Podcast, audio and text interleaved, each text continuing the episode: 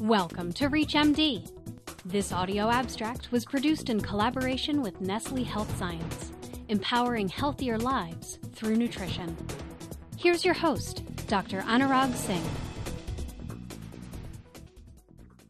I'm Anurag Singh, Chief Medical Officer at Amazentis, a cellular health company dedicated to research and clinical development of advanced therapeutic nutrition products. Today, I will be reviewing our clinical trial on the impact of a urolithin A nutritional supplement on muscle endurance and mitochondrial health in older adults. But before we dive into the trial, I'd like to share some background on this demographic. The population over 60 is the fastest growing age group in the world and is projected to represent one in every four adults by 2050. As we know, aging is associated with a progressive loss of muscle mass and strength, which can lead to reduced physical performance and endurance capacity. In parallel, this loss of muscle mass and strength is often accompanied with a progressive decline in age associated cellular health. Together, these can negatively impact quality of life and independence. And so there's an urgent need to identify practical interventions to help combat these declines. If we look at the cellular level, mitochondrial dysfunction is seen as a key factor in age related changes in muscle performance.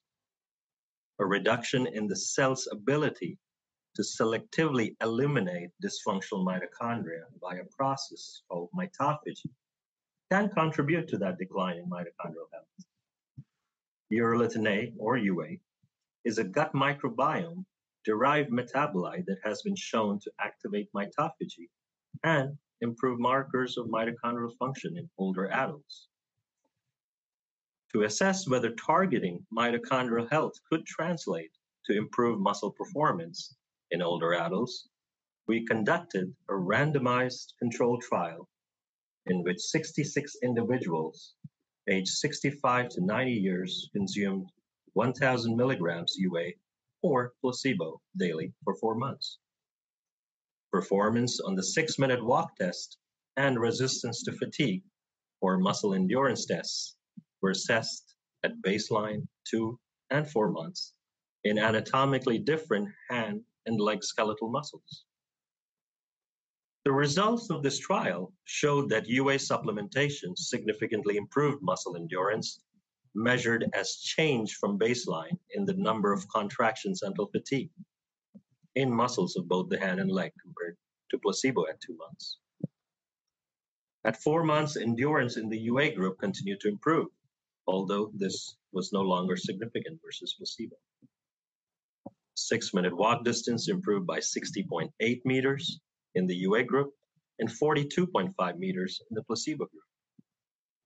These improvements are considered clinically meaningful, but the differences were not statistically significant between the groups.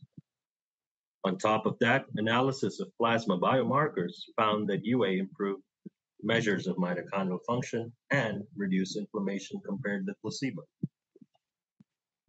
This clinical trial found that long-term supplementation with UA had a positive impact on endurance in functionally diverse skeletal muscles of the hand and leg.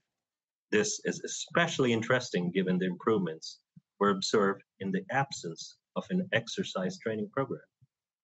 This study adds to the growing literature on UA and muscle performance, including a recent study showing improvements in hamstring muscle strength with long-term supplementation in middle-aged adults. Taken together, the results show the potential for urolithin A supplementation as a practical nutritional intervention to support muscle function and cellular health during aging. This has been a presentation of audio abstracts produced in collaboration with Nestle Health Science. If you missed any part of this discussion, visit reachmd.com slash audio abstracts. This is ReachMD. Be part of the knowledge.